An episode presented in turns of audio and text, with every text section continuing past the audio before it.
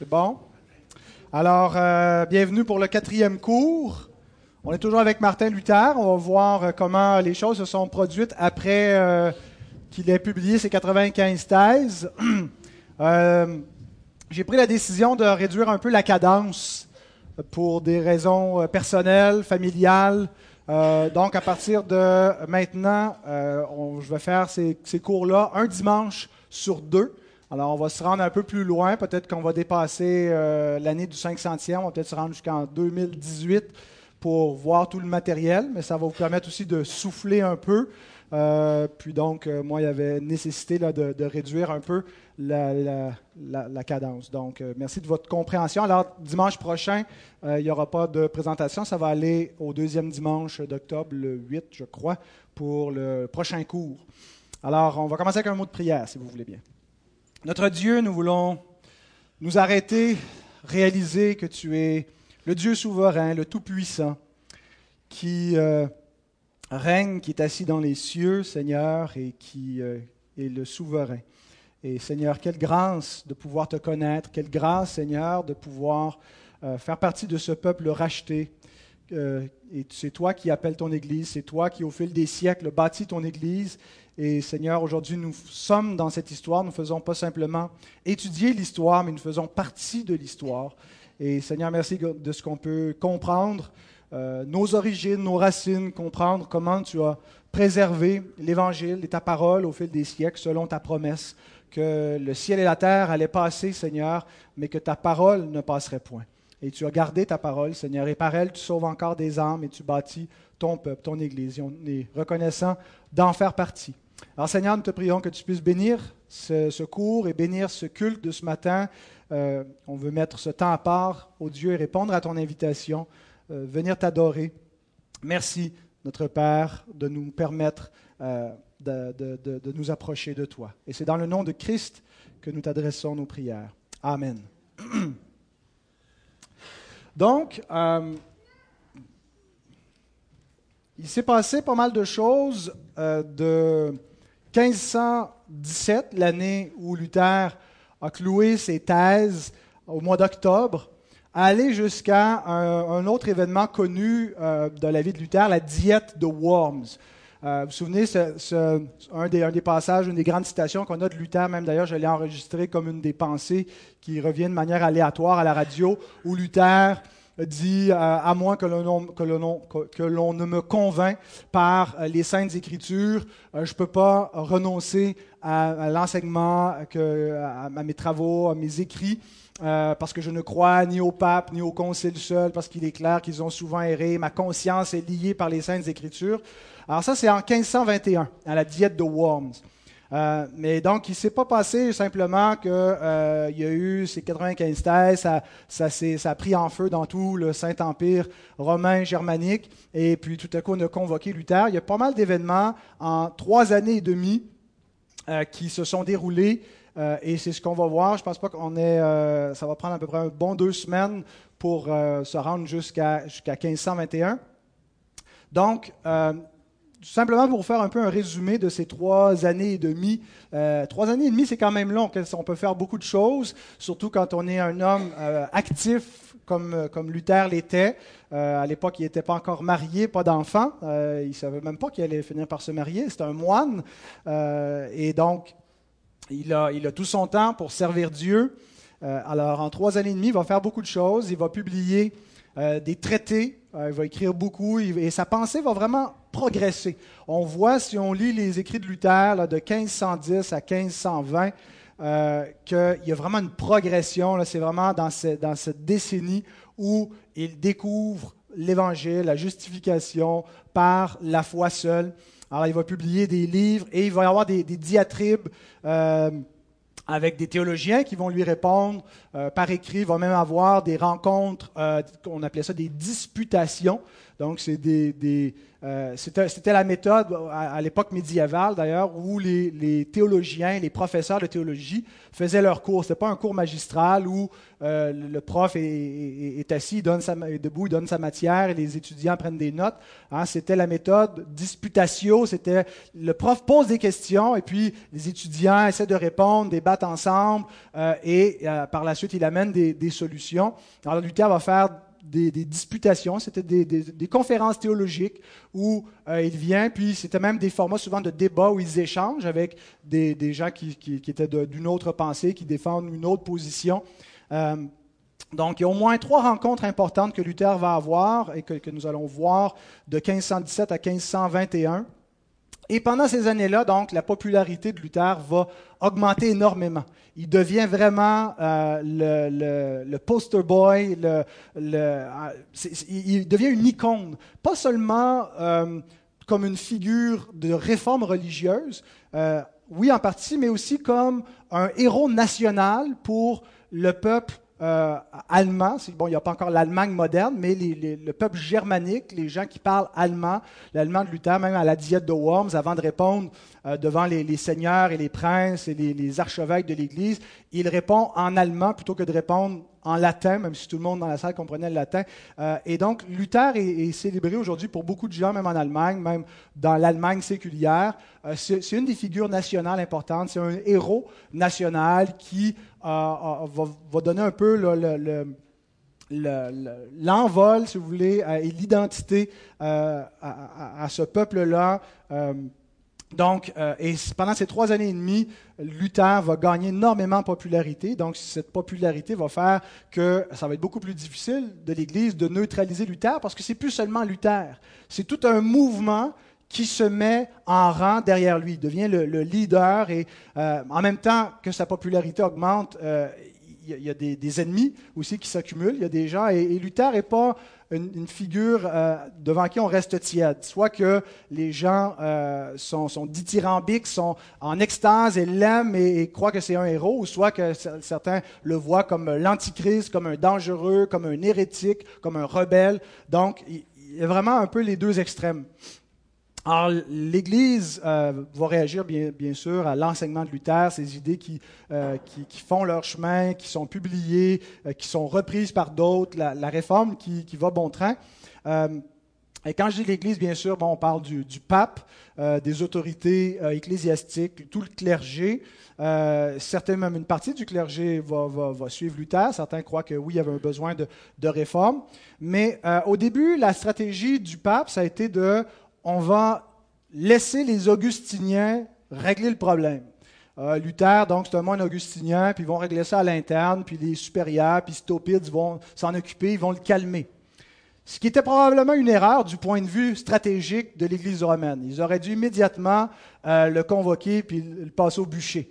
Euh, ils auraient réglé le cas de Luther assez rapidement, mais l'ayant pas traité rapidement, c'est devenu impossible pour eux de contrôler et d'endiguer le phénomène luthérien.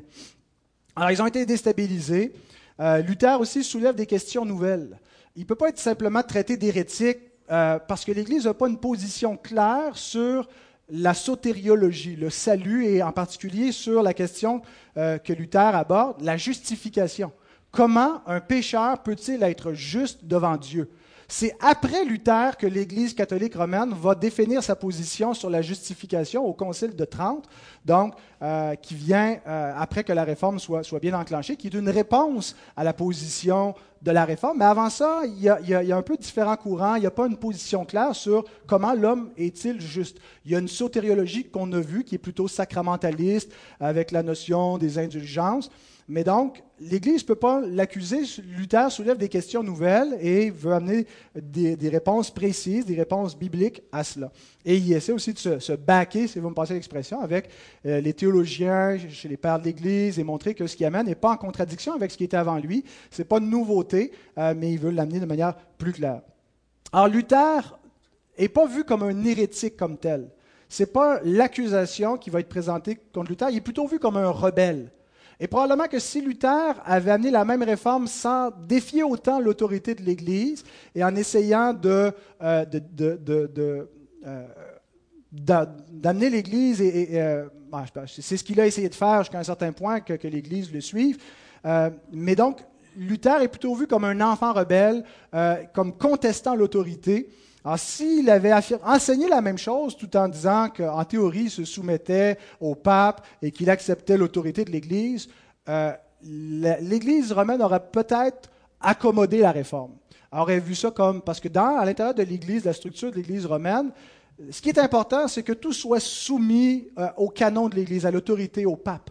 Mais il n'y a pas une uniformité, c'est faux, c'est un mythe de croire que tous les catholiques croient exactement la même chose, bien qu'il y ait un droit canon, qu'il y ait une autorité officielle, un catéchisme. À l'époque, ce n'était pas le cas. Il n'y avait pas le catéchisme de l'Église catholique romaine plein de courants différents. Euh, il y a des, ordres monastiques différents qui ne s'entendent pas nécessairement entre eux, entre les dominicains, les franciscains, les augustiniens, mais parce qu'ils sont tous respectueux de la structure de l'Église, ils ne défient pas l'autorité papale euh, et l'autorité ecclésiastique. Et ça trouve sa place et il y a une sorte d'harmonie à l'intérieur de cette diversité.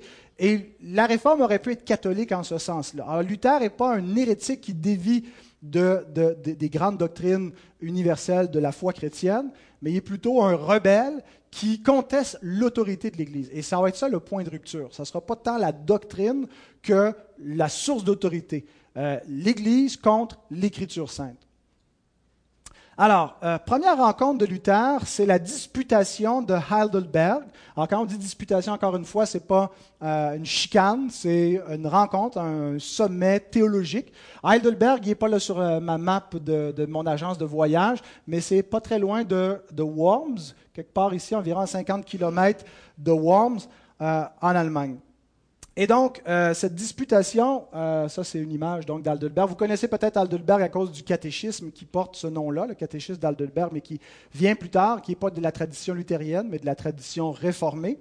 Euh, mais donc, Stopides, qu'on se rappelle, Stopides qui est le, le, chef de l'ordre monastique, de Luther, qui est celui qui l'a amené à l'université de Wittenberg, euh, celui dont Luther est le successeur, qui était le doyen, et c'est Luther qui devient après ça doyen de, la chaire de théologie, euh, va convoquer pour les Augustiniens une disputation euh, à Heidelberg le 25 avril 1518. Donc on est environ six mois après le 31 octobre 1517. Donc Luther a cloué ses thèses, ça s'est répandu et il y a quelqu'un qui donne suite. Alors l'idée de cette, de cette disputation, c'était, ben, on va se réunir et on va débattre, euh, on va réfléchir ensemble, discuter avec les idées que Luther apporte et la critique qu'il apporte sur les indulgences. Cependant, euh, la disputation ne portait pas sur les 95 thèses de Luther.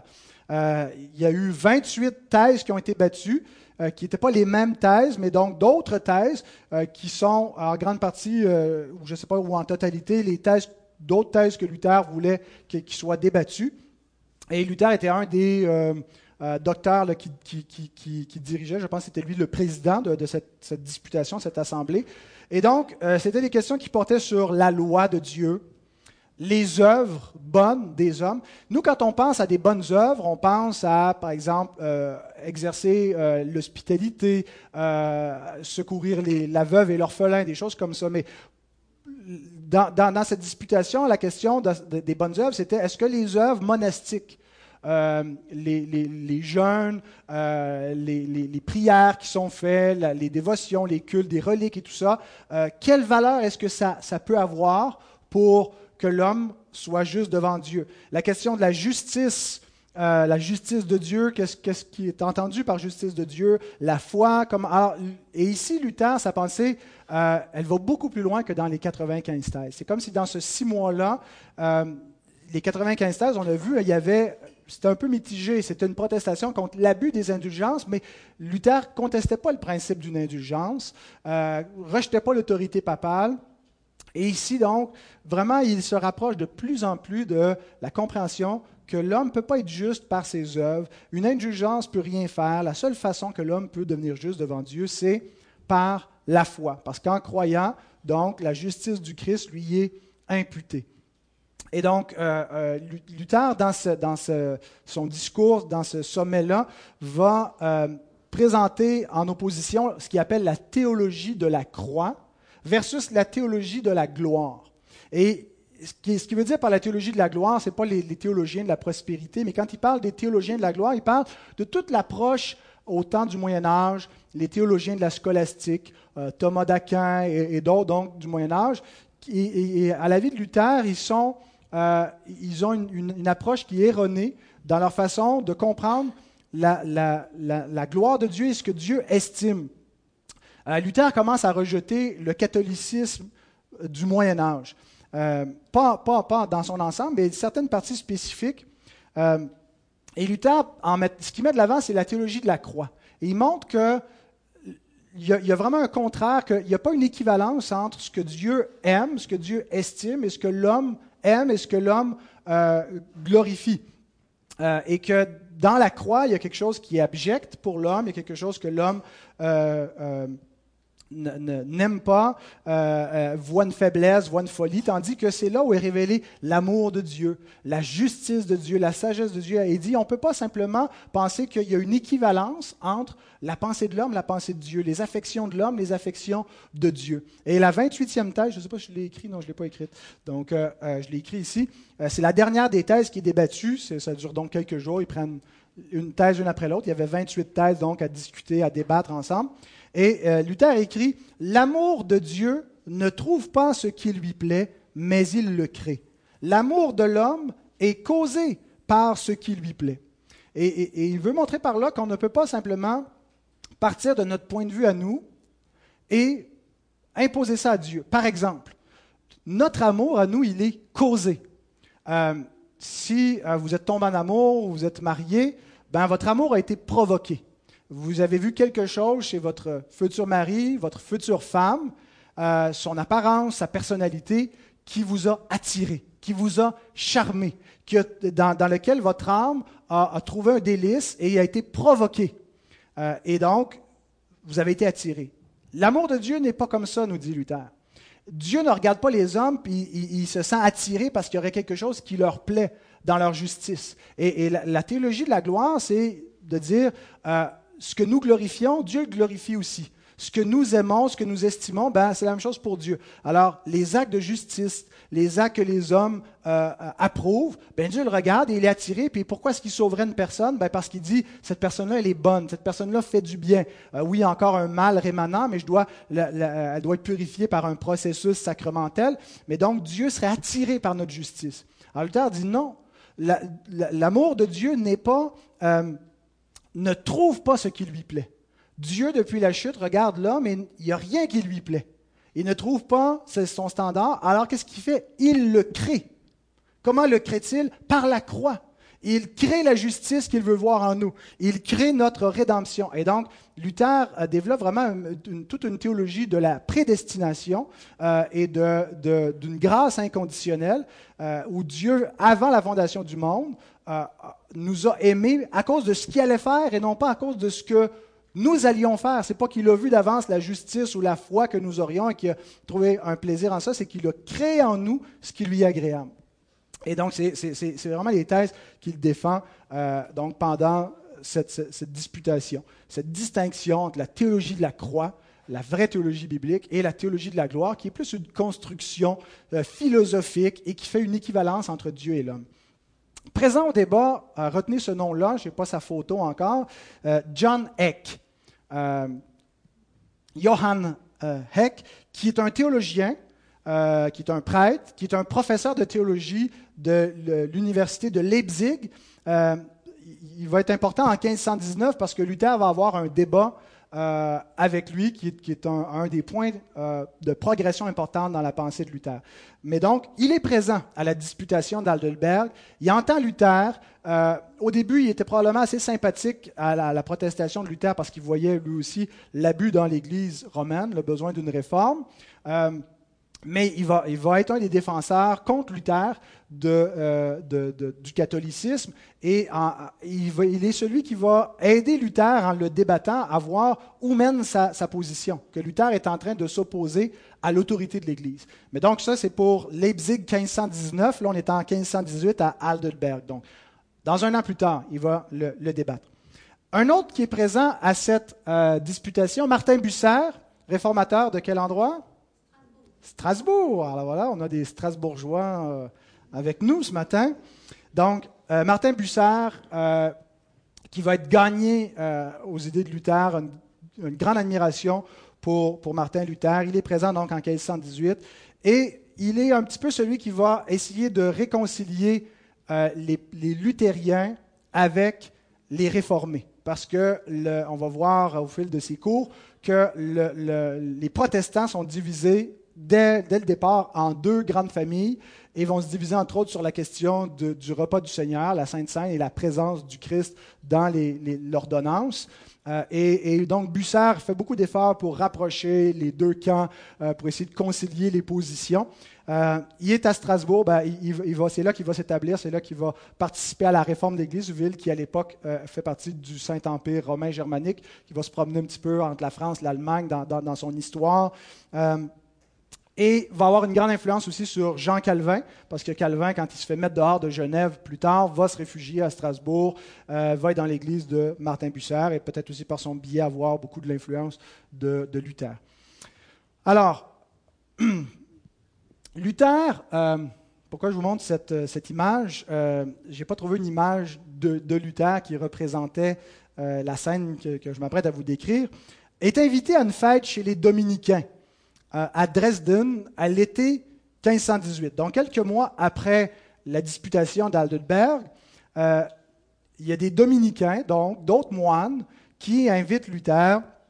Euh, et il faut vraiment se mettre qu'il y a une rivalité monastique hein, entre les différents ordres. Certains veulent présenter leur ordre monastique comme étant meilleur, plus, plus intellectuel, supérieur, plus pieux. Alors, il y a peut-être un peu de, cette rivalité entre les dominicains et les augustiniens qui jouent, mais surtout Luther est un peu cette figure montante.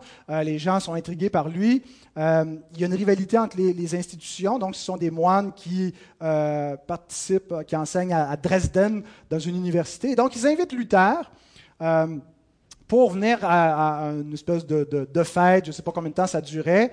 Euh, et Luther, si vous ne le saviez pas, aime la bière. Hein. C'est quelqu'un qui, et, c'est dans la tradition luthérienne, les pasteurs luthériens, ils, aiment se prendre dans un pub avec leur gros boc de bière, puis on est des luthériens, on boit de la bière, puis on a une liberté chrétienne. Euh, alors, je n'avais pas d'image de Luther, mais bon, j'imagine la scène euh, où on, fait venir Luther et puis on, lui fait boire de la bière et puis on veut discuter avec lui comme ça. Ce n'est pas un débat, c'est une causerie fraternelle entre moines pour euh, connaître un peu plus les idées. Puis on va le faire boire pour le faire parler. Alors, dites-nous, docteur Luther, qu'est-ce que vous pensez véritablement du pape? Et, Luther, euh, bon, quand, il prêche, quand il écrit, euh, il a euh, une verve, il a une façon des fois de s'exprimer, puis il peut, être, il peut être grossier, mais j'imagine qu'après trois, quatre pintes de bière, hein, quand les inhibitions étaient enlevées, ça devait être encore pire. Et donc, pendant que Luther discours et dit des âneries et, en même temps, c'est qu'il dit des, choses qui sont, euh, qui, sont, qui sont sensibles. Et bon, plus, plus il boit puis qui, qui, euh, il peut déraper un peu. Bien, il y a euh, c'est un peu un guet-apens parce qu'il y a des gens qui étaient cachés qui écrivaient ce que Luther disait pour faire rapport au pape, des espions. Donc, euh, alors Luther, donc, après peut-être euh, au début de la soirée, il dit ce qu'il pense du pape, mais après trois, quatre pintes de bière, euh, ben, il, devait dire des choses peut-être un peu, un peu rigolotes, peut-être un peu choquantes, sûrement choquantes pour l'époque sur le pape. Alors on fait un rapport et je ne sais pas à quel point l'événement de Dresden a eu un impact sur le fait que Luther va être convoqué à Rome en, août 1518 euh, d'après le professeur Carl Truman, euh, c'était inévitable que tôt ou tard, Luther serait convoqué à Rome parce que son influence, son enseignement prenait tellement d'ampleur. Mais euh, donc, on a quand même fait rapport au pape, et voici les propos que le docteur Luther, le moine Luther, tient à, l'égard de Sa Majesté le pape. Alors, en tout cas, il est convoqué à Rome en, en août 1518. Toujours le pape Léon X qui est euh, donc euh, le, pape à cette époque-là. Mais le pape euh, n'est pas nécessairement un, grand théologien. il a besoin de ses experts pour qu'on lui dise c'est quoi la faute de Luther? en quoi est-ce que l'enseignement de Luther est problématique? Euh, parce que souvenons-nous, quand Luther publie ses indulgences, il croit qu'il y a un abus dans la façon que les vendeurs d'indulgences, dans la façon que les, acheteurs d'indulgences font ce commerce-là, mais il croit que le pape ignore ça. Euh, il croit que le pape, s'il voyait ça, il débarquerait euh, dans la Saxe et puis mettrait un terme à ces abus-là, puis dirait, vous devez véritablement vous repentir et pas vous reposer sur un vain bout de papier si vous n'avez pas une vraie contrition dans votre cœur. Alors, il y, a vraiment des gens donc, qui pensent que, que, la démarche de Luther est, est, correcte. Alors, le pape a besoin qu'on l'aiguillonne, il a besoin qu'on lui dise euh, sur quoi Luther est, fautif. Alors, il y a un, théologien, Manzolini, un Italien, donc qui est un peu comme un conseiller du pape, qui est chargé d'investiguer, de lire ce que Luther a écrit et de faire un rapport au pape, parce que pour sommer Luther et le convoquer comme ça, il faut c'est un cas de discipline. Il faut qu'il y ait euh, euh, un contenu, qu'il y ait des, accusations, qu'il y ait une raison. Alors Manzolini publie euh, au début, donc, ben, avec la convocation papale, un dialogue sur les conclusions impertinentes de Martin Luther. Et il écrit dans l'introduction que c'est tellement impertinent ce que Luther écrit que ça lui a pris seulement trois jours pour lire tout, son matériel et publier donc ce, ce rapport-là sur les conclusions impertinentes de Martin Luther.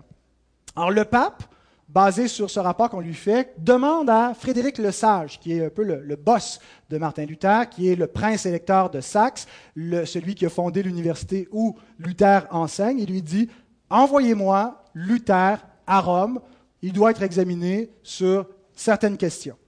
Alors Luther, donc, sent bien sûr qu'il euh, y a eu des précédents, ceux qui ont été convoqués comme ça, ceux qui se sont opposés euh, à la papauté dans le passé, ça n'a pas toujours bien fini pour eux, entre autres Jean Hus, Hein, qui a fini au, bûcher.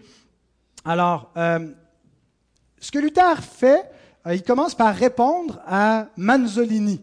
Euh, plutôt que d'adopter la stratégie catholique romaine, les catholiques romains, avant 1960, ils, ils mettaient sous interdit les livres qui s'opposaient à leur doctrine et il, interdisait les gens de lire. Hein, c'était à l'index, même la Bible était à l'index. Vous n'étiez pas membre du clergé, vous ne pouviez pas lire ça. Euh, Ce n'est pas la stratégie que Luther adopte. De, boycotter, ça ne fonctionne jamais. Ça fait juste attirer la curiosité. Les gens veulent, le savoir davantage. Donc, mais avant 1960, avant Vatican II, euh, c'était la stratégie de l'Église. Il, boycotte. Luther fait la stratégie inverse. Reprend le rapport de Manzolini, le, le réimprime, le republie euh, et avec sa réplique, sa réponse. Et il écrit dans l'introduction, c'est tellement impertinent ce qu'il a écrit que ça m'a pris seulement deux jours écrire ma réponse. Alors lui, ça en avait pris trois, lui, ça y en a pris deux. Et euh, en même temps, Luther euh, va écrire à Georges Spalatin. Georges Spalatin, c'est le, secrétaire, si vous voulez, de Frédéric III.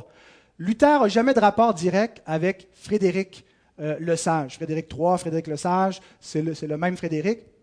Euh, il, ne traite pas directement avec lui. probablement que Frédéric veut garder une certaine distance entre lui et Luther. Si jamais ça tourne mal, il peut se dissocier plus facilement. En même temps que sans Frédéric, il n'y a pas de...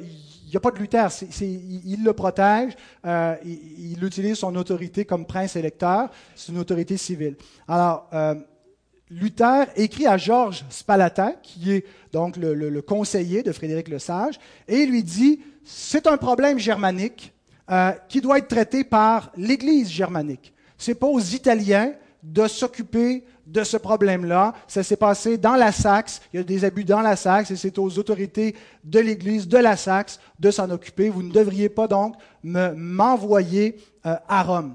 Euh, et, Luther va, à partir de ce moment-là, beaucoup exploiter cette, fibre nationale euh, et, va, essayer d'utiliser une sorte de rivalité. Ah, il, écrit même dans, cet épisode-là, euh, je ne sais pas si c'est dans la même demande à Georges Palatin, mais il dit Je les vois d'ici, ces cardinaux italiens qui sont assis dans leur palais royal en train de siroter leur petit vin rouge et de, nous regarder de haut, ces, ces germains, ces brutes épaisses qui boivent leur bière pendant qu'eux boivent leur vin et, se pensent supérieurs à nous. Alors, il utilise ça pour dire, euh, c'est un problème germanique euh, et, soulever cette espèce de, nationalisme, et ça va vraiment fonctionner. Hein, c'est un peu la stratégie que Paul emploie quand il est devant le, Sanhédrin, et puis il dit, mais moi, aussi je suis un pharisien, et puis c'est pour l'espérance de la résurrection, puis là, il y a de la confusion. Alors, il, manœuvre de cette façon-là, et vraiment, donc, il va devenir, en plus d'un réformateur de l'Église, un héros national.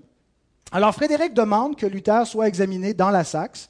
Euh, Parfois, on regarde la réforme magistérielle, euh, ceux qui sont plus de la tendance baptiste, anabaptiste, euh, séparation de l'Église de l'État, avec un regard parfois un peu trop sévère sur Luther, sur Calvin, qui se sont trop rapprochés du pouvoir civil, euh, qui n'ont pas suffisamment séparé l'Église de l'État. Mais comprenons une chose, c'est que sans l'appui de Frédéric le Sage, sans le pouvoir civil, il n'y aurait probablement pas eu de réforme. Il y avait un processus aussi. On pouvait pas. Tout est, tout est, mêlé ensemble à cette époque-là. Le Saint-Empire germanique s'appelle le Saint-Empire germanique parce qu'il y a un pouvoir euh, religieux qui est Rome et un pouvoir civil qui est l'empereur qui est couronné par le pape. Et l'empereur est élu par différents princes électeurs, dont Frédéric le Sage. Il y a sept, il y a sept électeurs de, de, l'empereur. Euh, et, et, donc, on ne peut pas simplement dire, bon, bon, on va se séparer de tout ça. Ça aurait été euh, euh, une, une, réforme sans le pouvoir civil, aurait été exécutée immédiatement par le pouvoir civil, au nom de l'Église. Et il n'y aurait pas eu, donc, de possibilité de, de juste... Et on va voir quand on va arriver aux anabaptistes que eux, ils ont, galéré énormément pour survivre parce qu'ils n'étaient pas à l'abri d'un pouvoir civil. Ils étaient vus en raison de, euh, certains abus qu'il y a dans leur courant comme une menace à l'ordre euh, public. Et donc, Luther va être très conservateur dans le sens qu'il va vraiment vouloir travailler avec les institutions en place, travailler avec le pouvoir, l'autorité civile, euh, les gagner plutôt que de, lutter contre eux. Et, même ça va dans, dans, dans sa pensée. C'est l'époque. Euh, le, magistrat est un serviteur de Dieu, donc il peut être un magistrat chrétien. Ça n'existe pas pour eux dans leur conception, un magistrat séculier. Séparation de l'Église et de l'État, on n'est pas là. Alors, euh, il faut, il les choses en contexte et pas les juger euh, aussi sévèrement, qui auraient dû aller plus loin, puis pas se, prostituer avec le pouvoir civil. Donc, Frédéric écoute les, conseils de, de Spalatin, influencé par Luther, et demande donc au pape euh, d'envoyer un ecclésiastique pour examiner Luther dans la Saxe. Euh, on ne veut pas faire sortir Luther de notre territoire, envoyez-nous plutôt quelqu'un ici. Le pape, à cette époque-là, ne peut pas s'aliéner Frédéric le Sage, il a besoin du peuple germain, a besoin de leur appui, euh, parce que le pape est en guerre contre les Turcs, hein, les musulmans qui menacent constamment. Ils sont beaucoup plus proches en Italie géographiquement que euh, les peuples du Nord. Alors pour eux, euh, hein, les, Turcs, c'est eux, c'est le sultan qui est l'antichrist, tandis que pour les luthériens, éventuellement, ça va être le pape. Mais où est-ce qu'on habite géographiquement, ça peut influencer beaucoup notre, eschatologie à, ce moment-là. Donc, le pape va concéder, il essaie de manœuvrer pour mettre euh, le, prince électeur de son côté. Alors, qu'est-ce qu'il fait? C'est qu'il y a eu euh, en 1518, euh, il y avait justement une diète impériale. une diète impériale, c'est qu'occasionnellement, les, les États du Saint-Empire, il y avait différentes autorités civiles, se réunissaient pour discuter des, des, besoins de, de, l'Empire. donc, c'était une assemblée des États, une assemblée générale. Et il y avait donc une diète à Augsbourg, euh, impériale, à laquelle devait assister le cardinal Cajetan. Euh, donc, euh, Augsbourg, Augsbourg, c'est ici.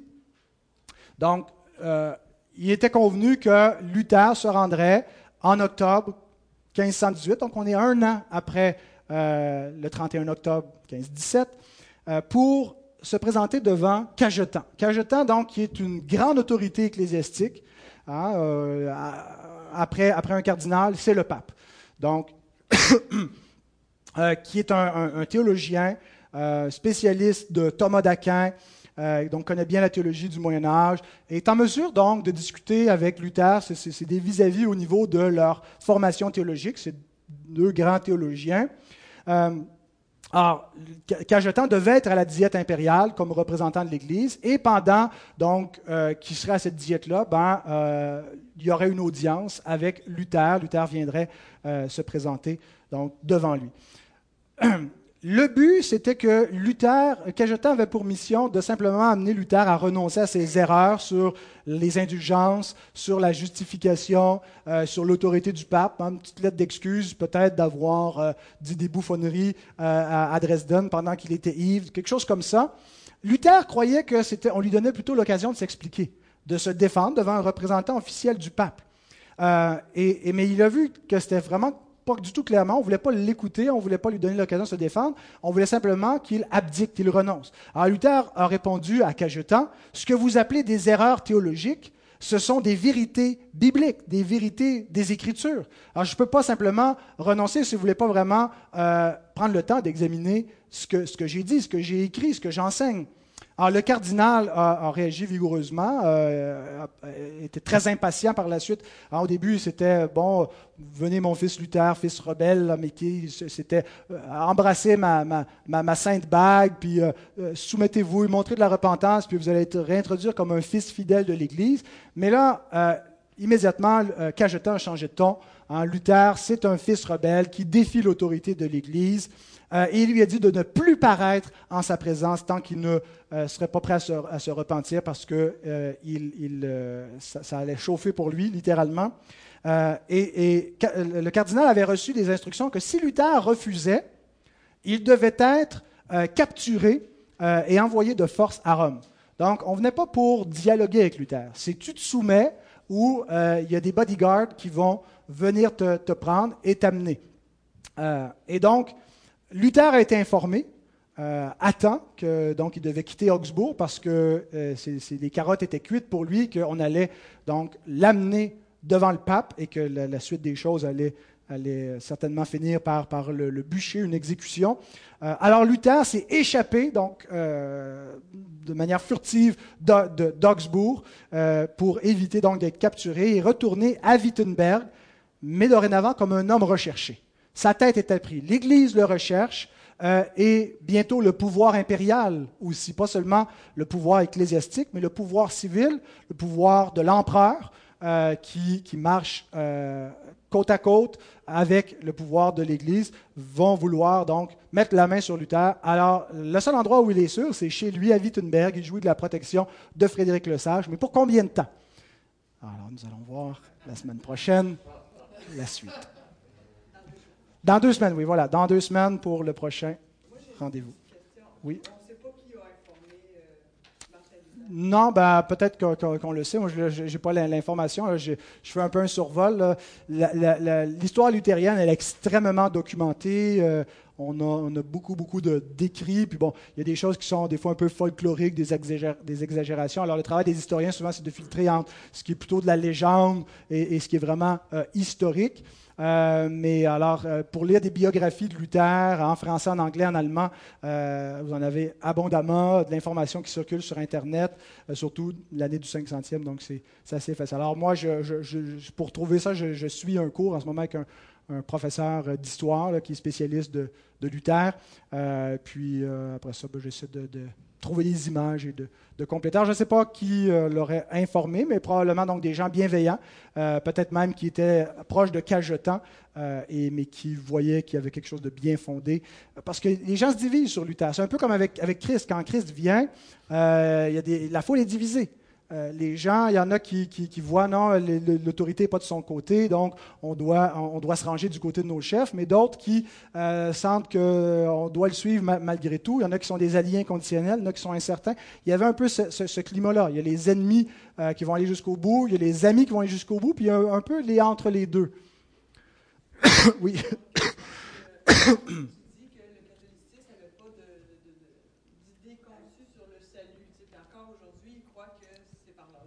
Ben, il y, avait, il y avait quand même certaines lignes directrices, mais il n'y avait, pas une, il avait pas une doctrine de la justification qui était claire à la fin du Moyen Âge.